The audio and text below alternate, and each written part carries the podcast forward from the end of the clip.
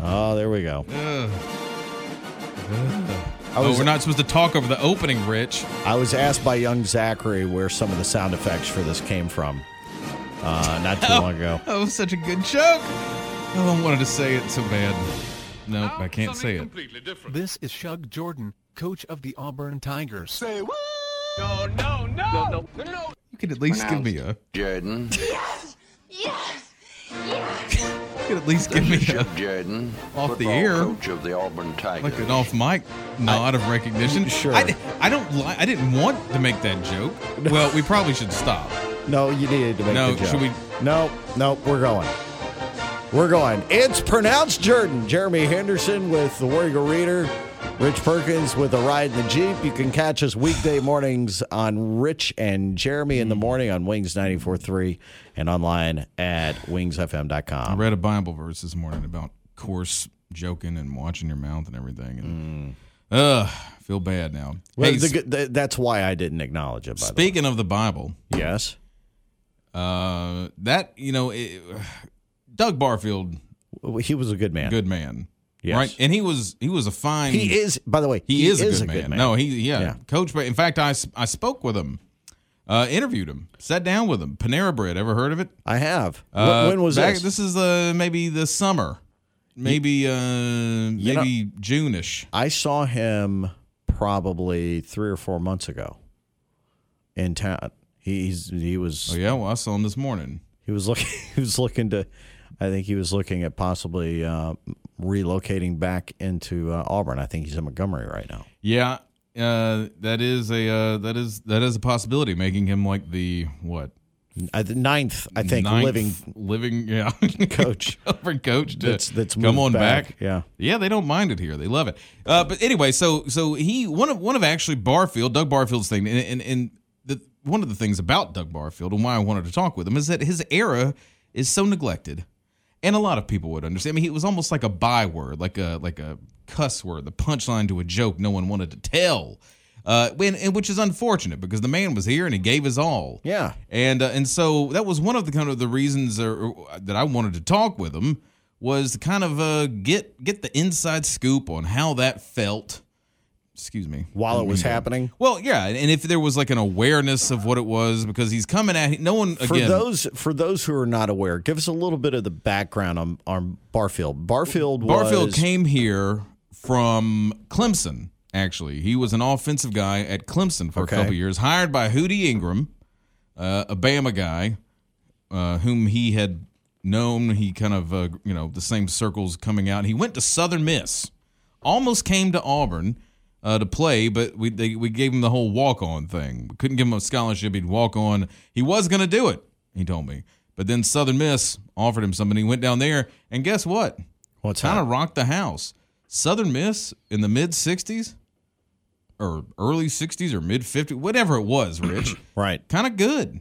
How about that? They were kind of uh they were kind of good. Beat the tide. Kind of kind of like when Brett Favre was there. Doug Barfield is Barfield- undefeated against Alabama as a player. Doug Barfield was the Brett Favre of.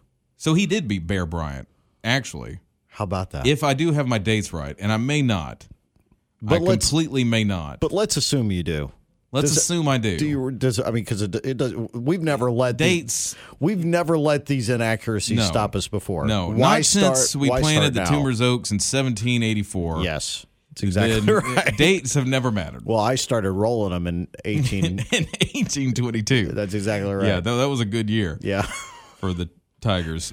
Um, so, so, but I, I talking to him, it was kind of fascinating because you hear things like that. He went, uh, he was Southern Miss, was in the uh, the military for a couple of years. Uh, I think like actually a big, you know, like our officer and did all that stuff, and then went to did a little uh, some high school stuff. Then got hired. Uh, I think straight from high school. M- Saw Hootie Ingram at a coaching conference. Hootie hires him at Clemson, and then all of a sudden, two years later, he's Auburn's offensive coordinator, 1972. Wow. kind of meteoric. Yeah. Right. And of course, this was back in the day when they weren't even really calling them coordinators, just in charge of the offense or Yeah, something like right. that. He An was the assistant offensive. co- coach He was uh, assistant. offensive Coach, coach, right, something like that. So, and then in uh '74, he well, he was here in '72 as the fresh as a freshman coach, and then in '74 he gets the nod to uh, to lead the offense, and he was. Go- we- we were very proud. We were very hyped on the Veer, the Veer T. Oh, yeah. that Barfield was bringing. You know, there was a, we had a song about it and everything. Sure. Mercy, mercy, oh mercy me, scared of Auburn and the big Veer T. Right, so he brought that on. Now the interesting story as to how it- it's a really interesting story as to how he came to uh, th- you know to be the head coach to be the successor right he didn't come here thinking that this was going to happen in Right. fact he actually asked Shug and I'm kind of spilling more here than I wanted to I wanted to save this a little bit but he spilled uh, for Shug the uh, or, or, or he asked Shug Jordan. Jordan, you may have heard of him. He asked him uh, if he was going to be here for a little while. So he was like, "I'm not planning on really going anywhere." And of course, he was. You know, four four or so years after that. But you know, I don't know if you know, but Suge's retirement, it- they kind of botched the announcement of this thing.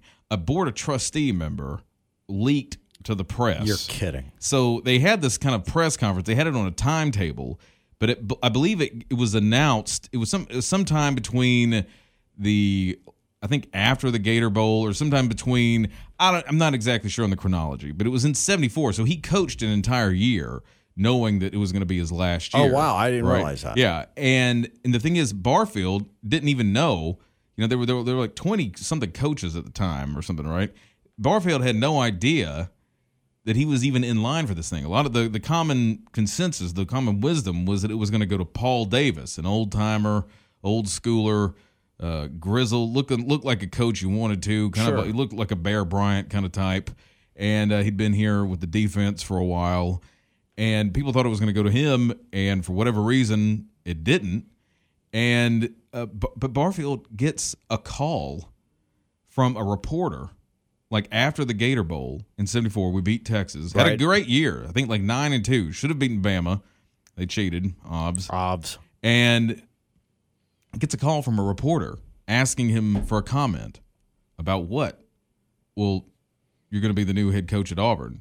He had no like this is how he finds out. Holy cow. This is how. And think he was only thir- he was 36 at the time. Good grief. 35, maybe 35 at the time. Has no idea he's like in line for this thing.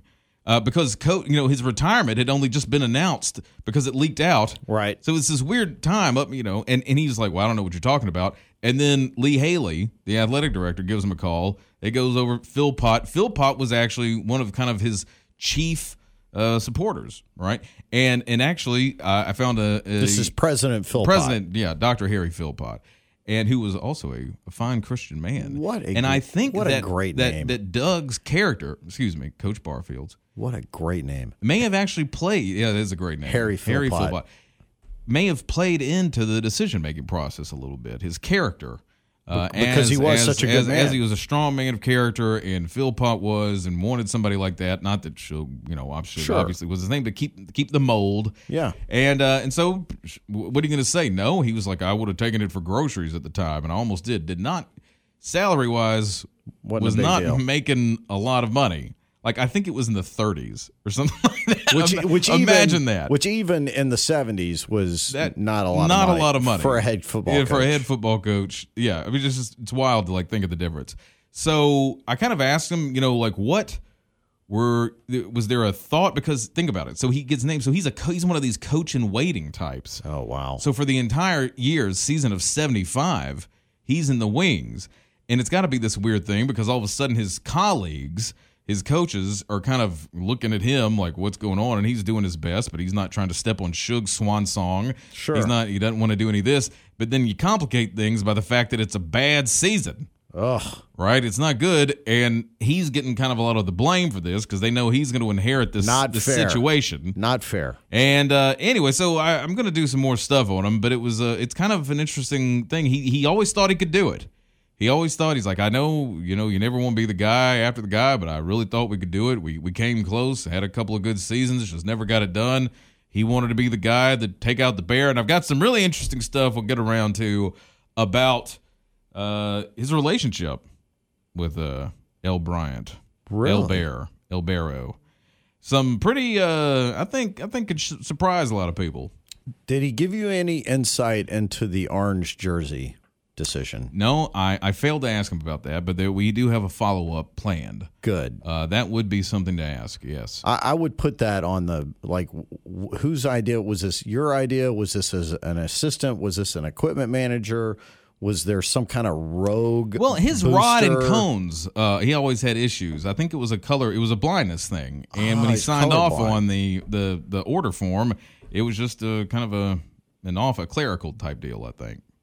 That's totally wrong. Hey, this is Auburn. Of course, who who can say? Who can say?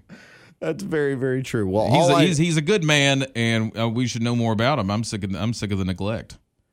He tried. He's a brother. I'm glad that you're digging into this. That's right. I would also like to know more about his daughter.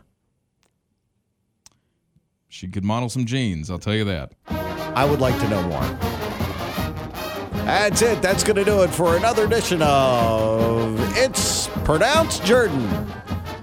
Once again, you can catch our podcasts at wingsfm.com, also at thewarriorreader.com. Jeremy Henderson of The Warrior Reader, Rich Perkins, a ride in a jeep.com. You can catch us weekdays in Auburn eh, from 6 to 9 on Wings 94.3 and online on the World Wide Web everywhere at wingsfm.com. Till next time, so long and War Eagle.